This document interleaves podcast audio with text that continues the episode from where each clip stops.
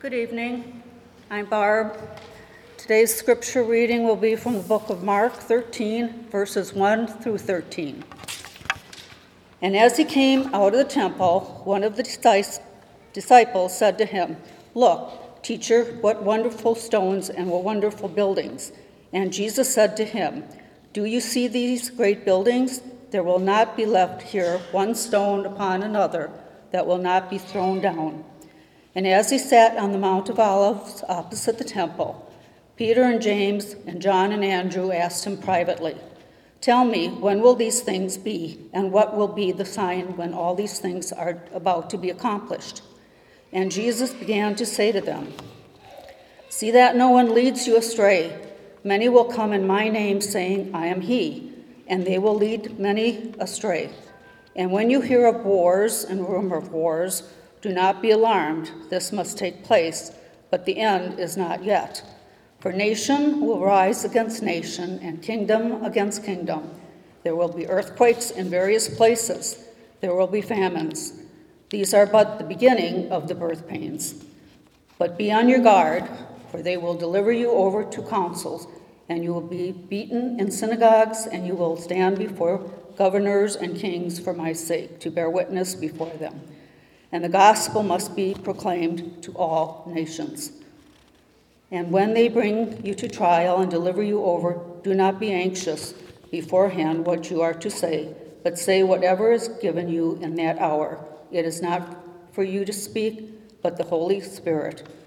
And brother will deliver will deliver brother over to death, and the father his child. And children will rise against parents and have them put to death. And you will be hated by all for my name's sake, but the one who endures to the end will be saved." This is the word of the Lord. Thanks be to God. Thank you, Barb. Appreciate that. Good afternoon, everybody, and welcome to Disciples Church. It is great to see you. Um, we are always super glad that you have joined us in worship. Um, my name is Dave Hahn, if you don't know me. And it is my privilege, as always, to be able to open with and for you. So as I was preparing the message this week, I was thinking back to two thousand one. I was thirty years old when the attacks on nine eleven occurred.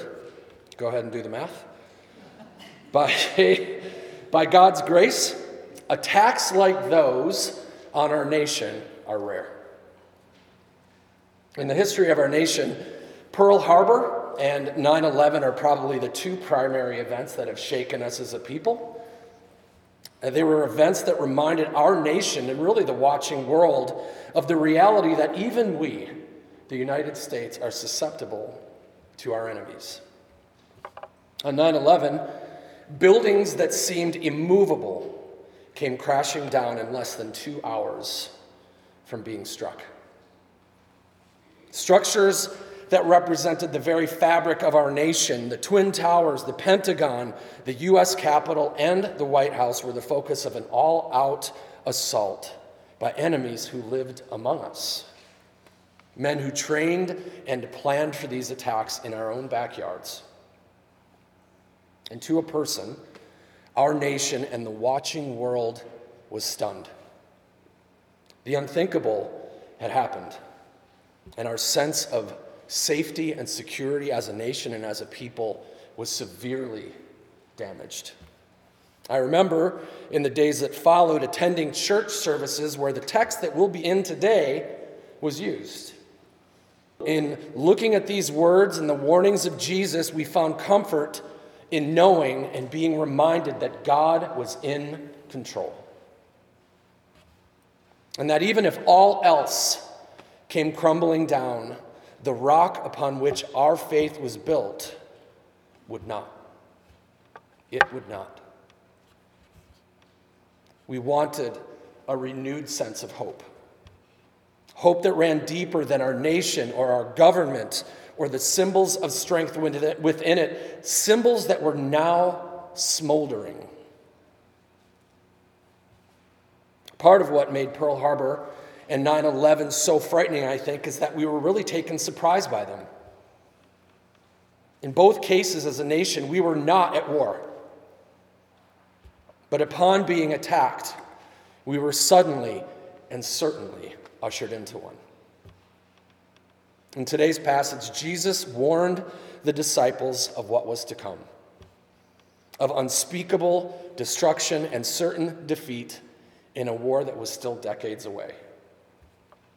And his goal in speaking of these things was not so that Israel might prepare for an attack against them or to steal away the element of surprise from their enemies. Jesus was not primarily concerned for the preservation of Israel or its temple. Instead, his concern was for the hearts and the minds and the souls of his disciples, that they would not be distracted or led astray from him. And so, in these first thirteen verses of what is called the Olivet Discourse, Jesus addresses four spiritual dangers wrapped up in the apocalyptic events yet to come for his followers, and to some degree for us. The first of which is found in verses one through two. It reads, "And as he came out of the temple, one of his disciples said to him, 'Look, teacher, what wonderful stones and what wonderful buildings.' And Jesus said to him, 'Do you see these great buildings? There will not be left here one stone upon another that will not be thrown down.'" Who's heard the word buzzkill? In verse one, the disciples were buzzing about the temple of Jerusalem. And in verse two, Jesus quickly killed that buzzing. The disciples, friends, were buzzing for good reason. The temple was incredibly impressive, though it was not technically the first of its kind. The first temple in Jerusalem was built by a King Solomon, David's son, in one thousand B C, and it was destroyed by Nebuchadnezzar, the king of Babylon, in five eighty-six B C. The second temple was built by exiles returning from Babylonian captivity in five sixteen B C, though that temple was much more modest in scope compared to the one that Solomon had built. And then, in nineteen B C, King Herod significantly enlarged the Temple Mount, and he began refurbishing it. And by all accounts, the temple of Jesus' day was an architectural wonder of the Roman world. First of all, it was enormous. It was five hundred yards long by all estimates and four hundred yards wide. That's four to five football fields in either direction. I don't know that I've ever thought about the temple being that big. It was constructed of white marble, and it was overlaid in many of places with gold. And it was adorned with all kinds of beautiful decorations and votives. It is said that this temple, because of the white marble and because of the gold, shone so brightly that when the sun and the moon hit it, it would blind those who gazed upon it. One of its foundational stones is so gigantic that most modern cranes could not lift it. It measures forty-four feet long and eleven feet high, one foundational stone. And it was this temple that the disciples marveled at, for good reason. It was this temple they marveled at and maybe idolized. And in this view of the temple, we find the first spiritual danger that Jesus had warned his disciples about. It was this temple that Jesus predicted would be destroyed, not one stone left on top of another. And it was this temple that Jesus would say he was greater than. And Jesus sought to shift the disciples' love and affection from outward symbols of God, like the temple, to God himself. And so it is with you and me. Friends, Jesus was preparing his disciples for the day when every religious help and symbol would be taken from them, where their identity would and could no longer be rooted in their nation and their religion or the institutions within. Rather, their identity would be rooted by who they were and what they were called to do in Christ. That would be their identity. That would be the foundation. And for men who are expecting the Messiah to bring an earthly kingdom or to restore Israel to a place of prominence with the temple at its center, Jesus' words in verses one and two made little sense to them. And so, a few of them gathered together to ask him about it. Verses three through six. And as he sat on the Mount of Olives opposite the temple, Peter and James and John and Andrew asked him privately, "Tell us, when will these things be? And what will be the sign when all these things are about to be accomplished?" And Jesus began to say to them, "See that no one leads you astray. Many will come in my name, saying, 'I am he,' and they will lead many astray." In these few verses, we find the second spiritual danger that Jesus warned them of: false messiahs. False messiahs.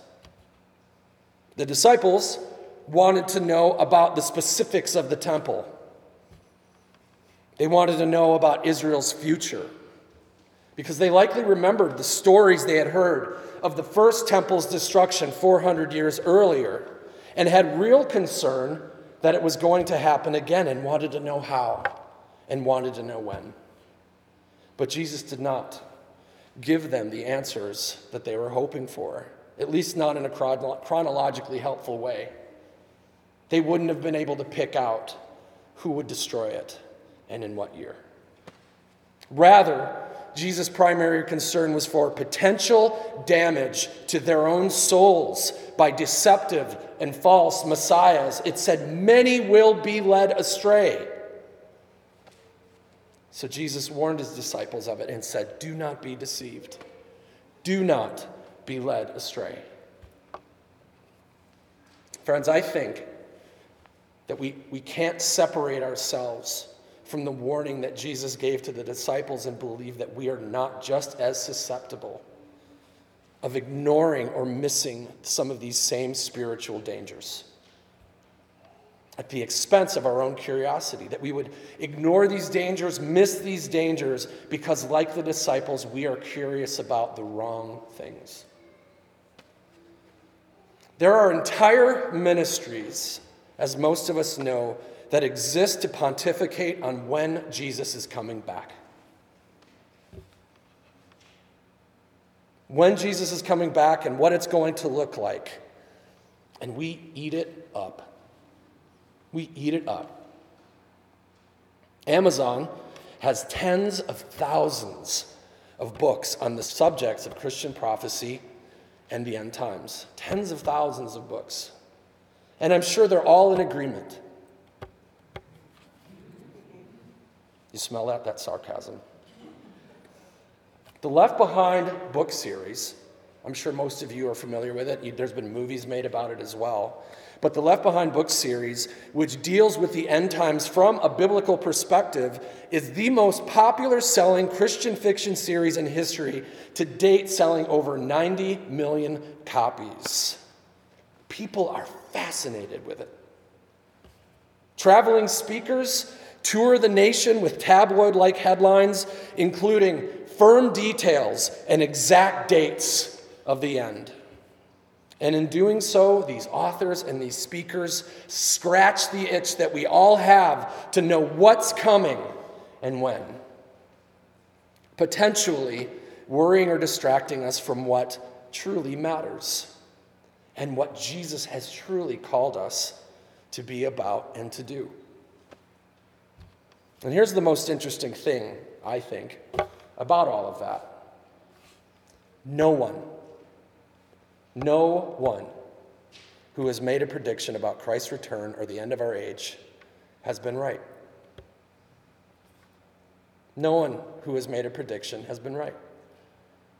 Every claim of Jesus is coming back on such and such a date, or the world is going to end in the year so and so, has been wrong.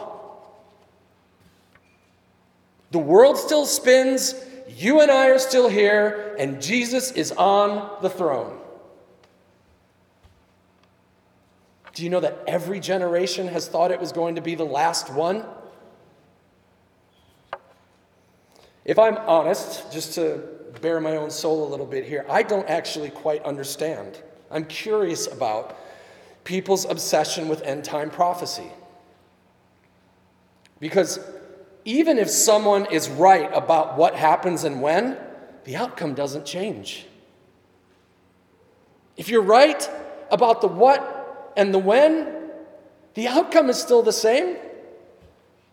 Why worry about when Jesus is going to return if Jesus wins regardless? What's the value in that? Christian, Jesus said that we are going to lose battles as the end draws near. And we will talk about what some of those battles will look like today and in the weeks to come. But brothers and sisters, please be encouraged. In Christ, though we may lose battles, it is we who will win the war. Battles may be lost, but it is we in Christ who win the war. I was thinking about this this week, and I was hearkening back to the good old days of when we had cable. We stream almost everything nowadays, and we don't miss it, but... Um, Back when we had cable, one of the benefits of having cable was that you could D V R things. And back when I had cable, I would D V R Brewer games. I'm a very big Brewer fan. And occasionally there would be a game where I didn't get to watch it, but I would learn the score prior to having gotten to watch it. But I would still watch to see how the game shook out, because I'm not much of a nerd and not much of a fan. I knew the score, but I watched it anyway. Have you ever done that? Do you know how differently you watch a game when you already know who won? Do you know how differently you watch those games?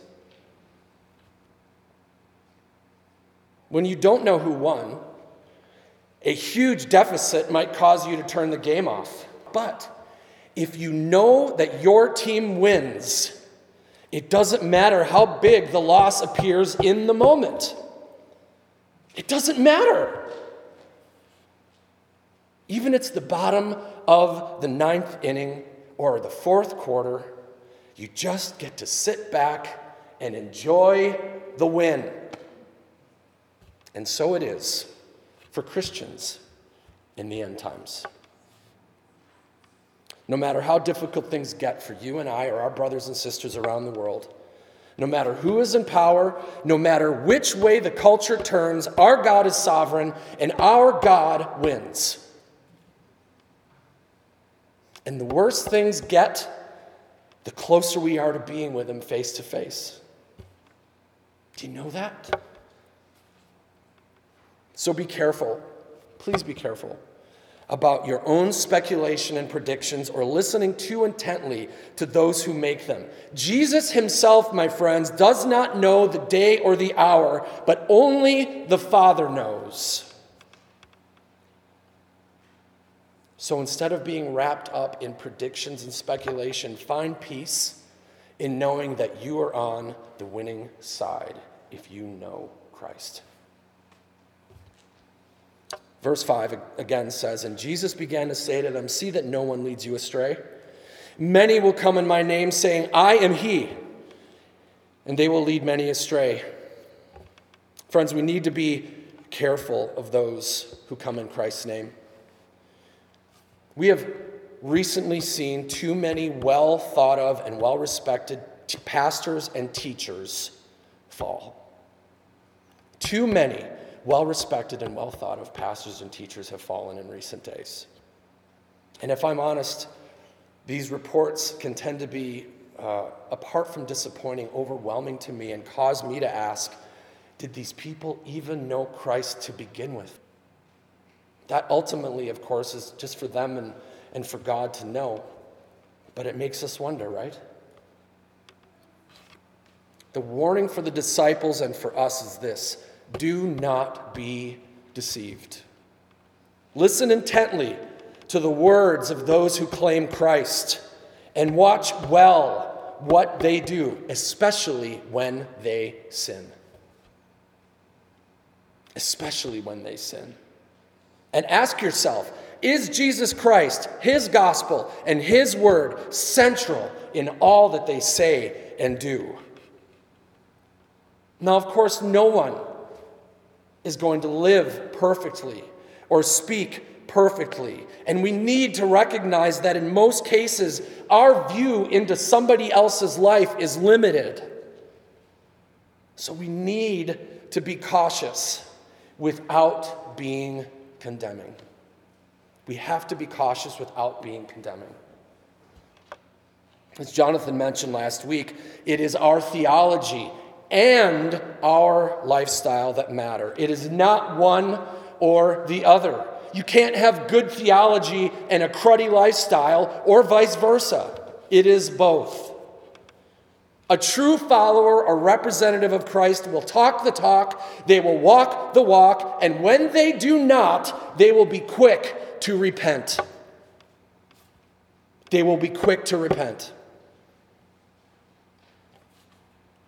So consider today who it is that you're listening to, and be careful that you are not led astray. Continuing in verses seven through eight, and when you hear of wars and rumors of wars, do not be alarmed. This must take place, but the end is not yet. For nation will rise against nation and kingdom against kingdom. There will be earthquakes in various places. There will be famines. These are but the beginning of the birth pains. The third spiritual danger that Jesus warns us about is the distraction of a world in turmoil. I use that word distraction intentionally because it is that idea that Jesus alludes to in these two verses. Phrases like, do not be alarmed, the end is not yet, these are but the beginning of the birth pains. These are words of caution and encouragement. Wars, rumors of wars, nations rising against nation, kingdom against kingdom, earthquakes, famines, all are necessary events which lead to the end, but are not the end in and of themselves. They lead to the end, but they are not the end. But Dave, have the things in Mark thirteen that we're reading about happened already? Are they yet to happen? And here's my answer. Yes. Yes. Friends, biblical prophecy finds its truth in every age, though the specifics may vary. As in, for instance, the temple was torn down. That is not symbolic. That is not metaphorical. That prophecy is fulfilled. But many other end-time prophecies, warnings, and encouragements are applicable to Christians in all times and in all places. Wars, strife, earthquakes, and famines have always been, and they will always be. What Jesus warns us about in these verses is their intensity and their frequency, just like labor pains. Ask any woman who's given birth, and there's a few here, early on in that last trimester, as time gets close, women will often think that they are in labor until they actually are. This is not to take away from those early labor pains. I'd be asking for an epidural after the first one. I am just saying, as those pains increase in intensity and frequency, we know that the, cl- the child is closer to being born. And that's the metaphor that Jesus is using here. Intensity and frequency. That's how we know that things are getting closer. Jesus is telling you and I that a new age and a new heaven and a new earth is about to be born. And just as labor pains are not the actual birth, so false messiahs, wars, earthquakes, famines, and persecution are not the end. Rather, those things are the beginning of something new. A new heaven and a new earth and a new age. My friends, our greatest spiritual danger, however, is the last one that Jesus mentioned in verses nine through thirteen. He says, but be on your guard, for they will deliver you over to councils, and you will be beaten in synagogues, and you will stand before governors and kings for my name's sake, to bear witness before them. And the gospel must first be proclaimed to all nations. And when they bring you to trial and deliver you over, do not be anxious beforehand what you are to say, but say whatever is given to you in that hour, for it is not you who speak, but the Holy Spirit. And brother will deliver brother over to death, and the father his child, and children will rise against parents and have them put to death.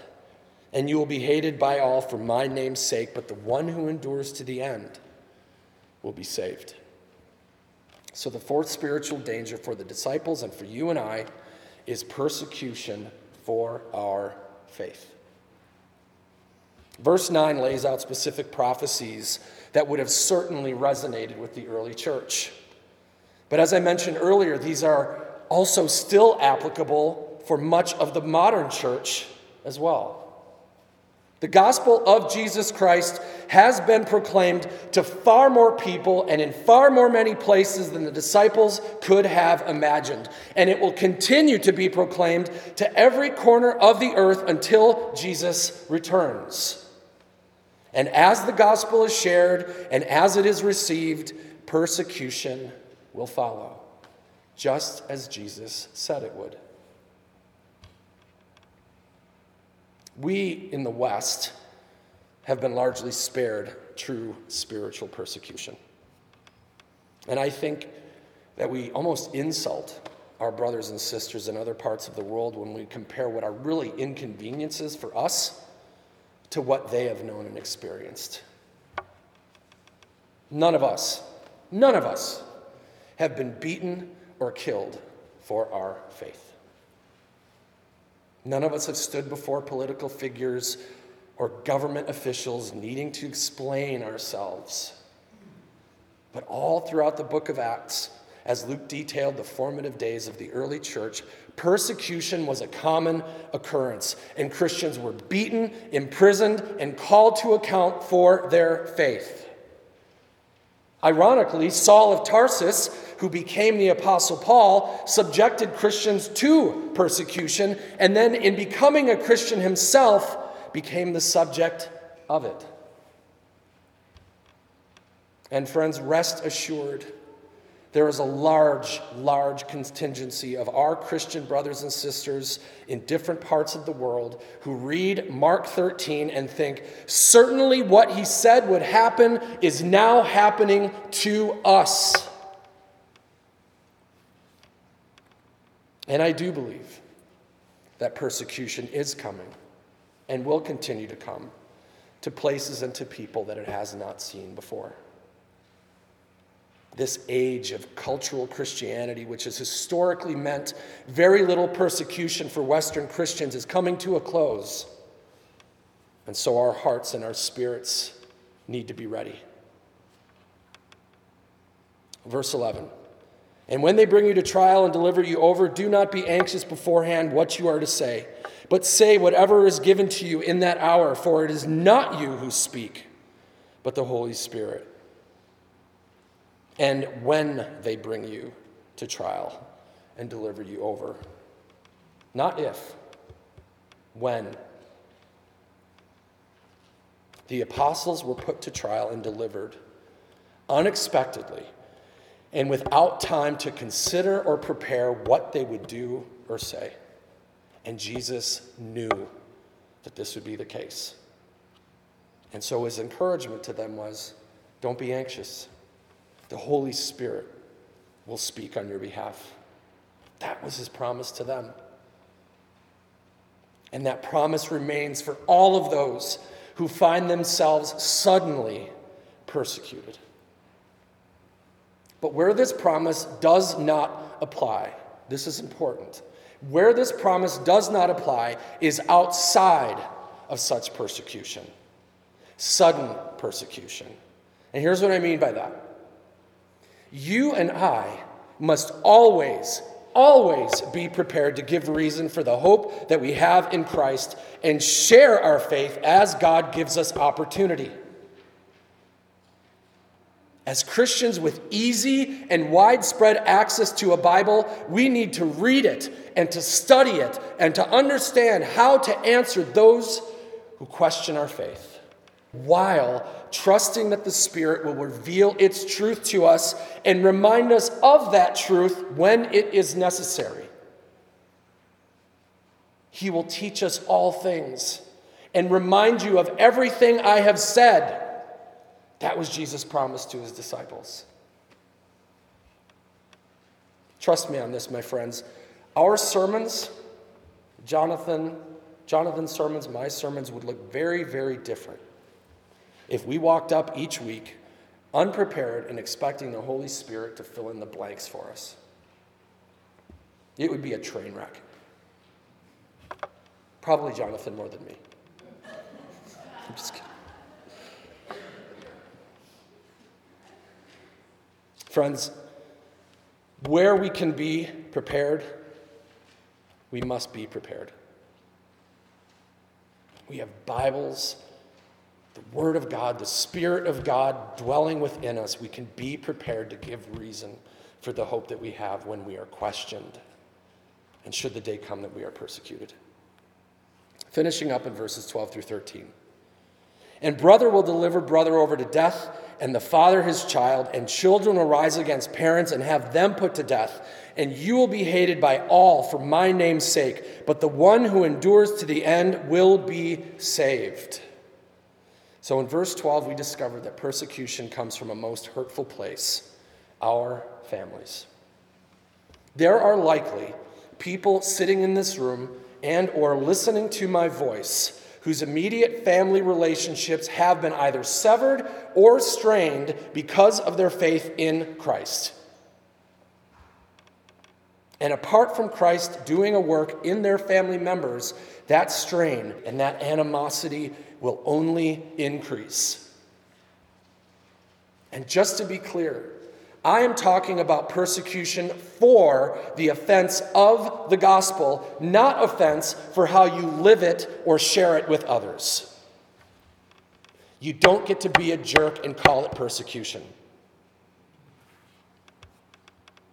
Church, we have brothers and sisters throughout the world who were formerly Jewish or Muslim or Hindu or just plain secularists, but now they claim Christ as Lord and Savior. And as such, they have been disowned, rejected, or martyred by their family for their faith in Him.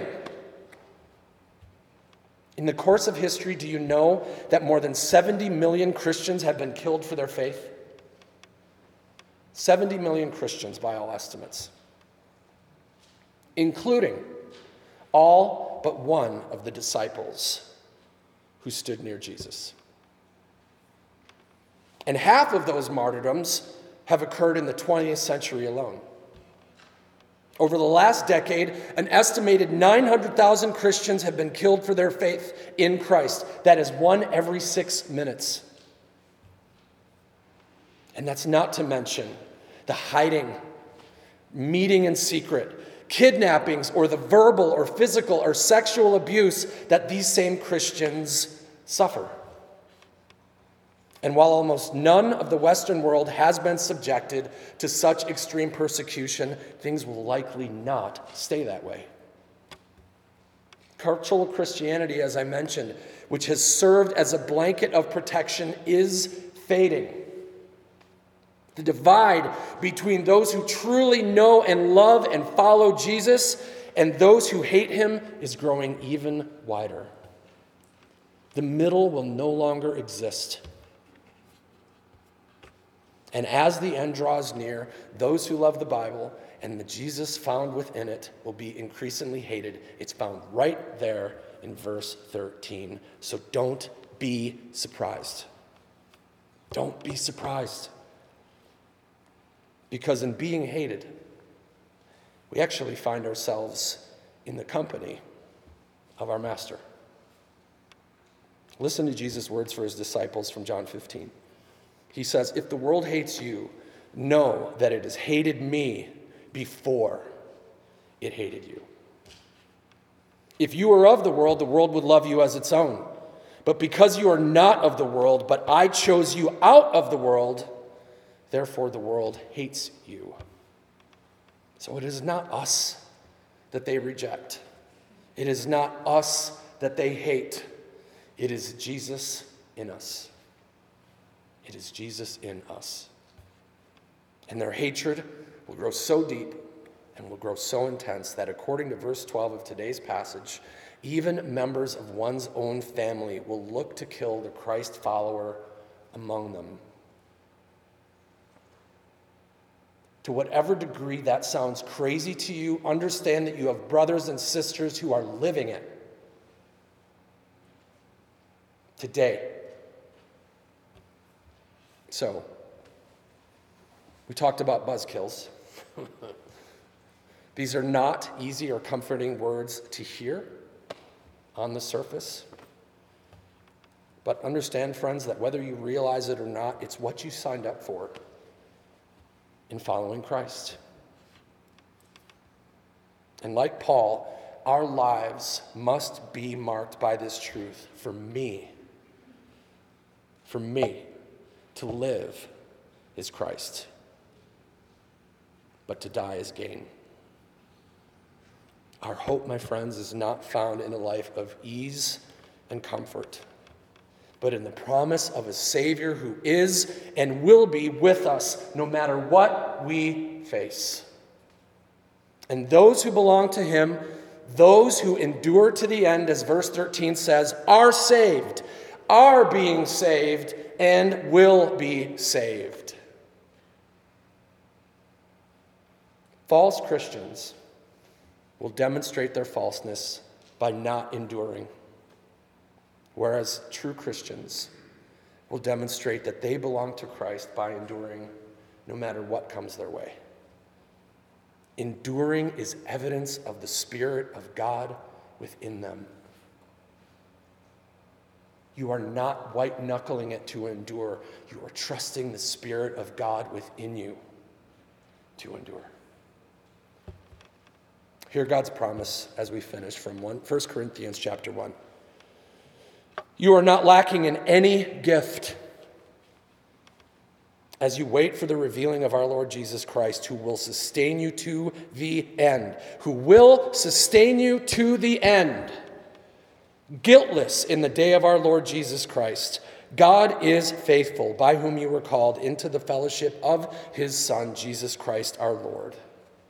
That is the promise we have. Friends, in seventy A D, forty years after Jesus made this declaration, Jesus' prediction came true and God's judgment fell upon Israel.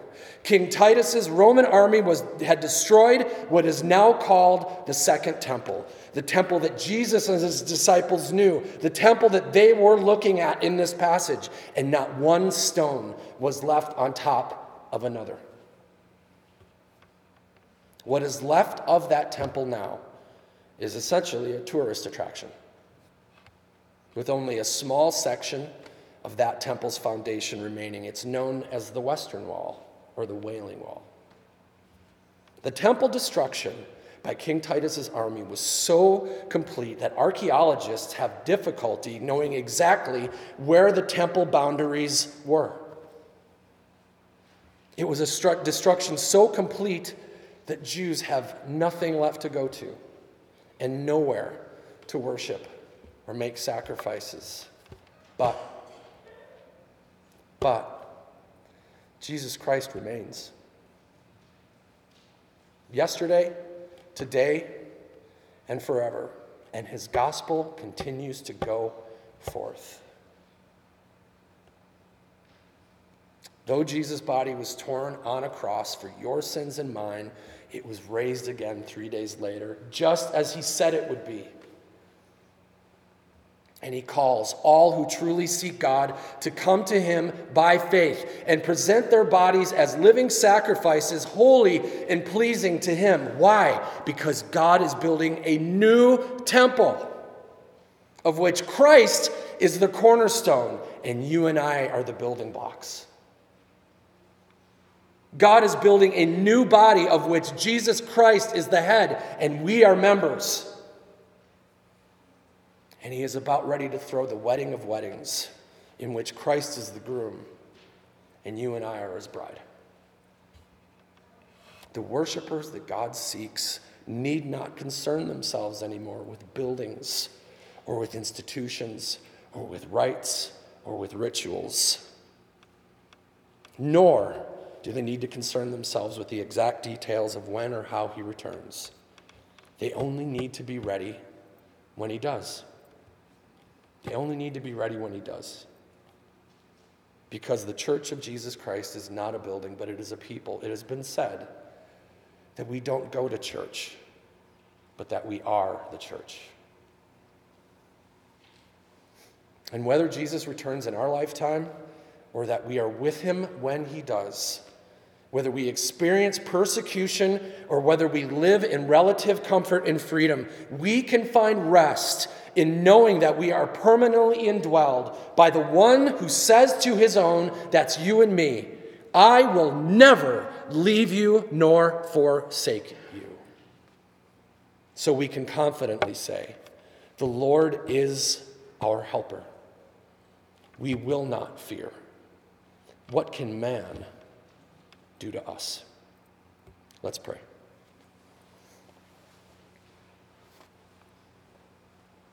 Our Father in heaven, we recognize that these words are true.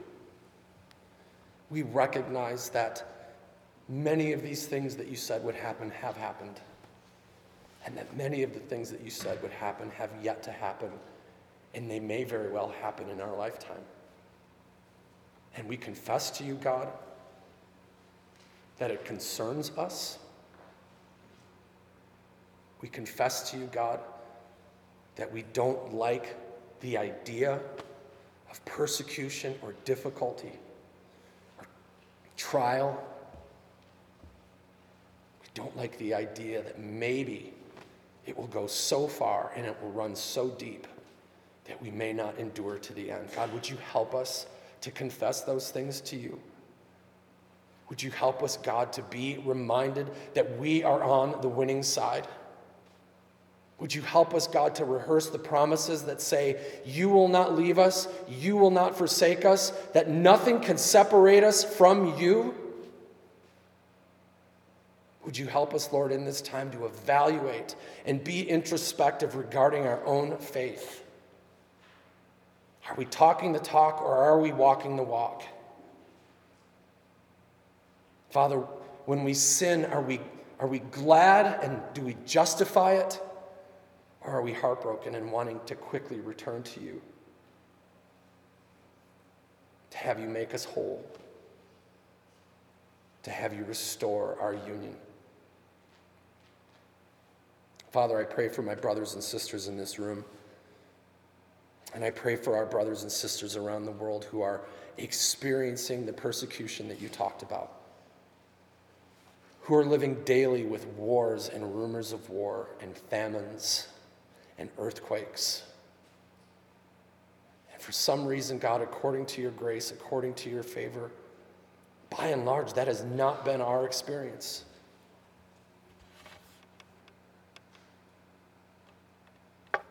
God, would you shape us in this moment? Would you stir our hearts and our affections for you, reminding us of what is true, helping us to shrug off the things that are not true, recognizing, God, that your perfect love will cast out fear.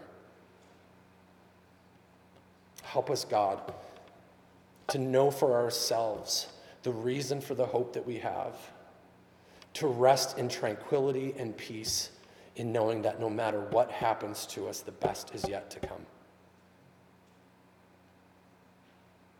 And would you help us, God, to declare the good news of Jesus Christ, his gospel, forgiveness once and for all, and life eternal in him to those who do not know it. And if we are rejected, and if we are hated, to recognize that we have been counted in good company. To know that it is not we who can save, but you alone. But you have asked us to declare. You have asked us to make disciples of those who do believe. And you have asked us to love you and to love one another as you have first loved us. Father, we trust the unknown future to you. We trust what will happen and when will happen to you, believing that you are working out all of these things for our good and for your glory. We love you and we thank you for this time this afternoon. And we are grateful, God, for the promise of your Spirit in and through your holy word. In Jesus' name we pray. Amen.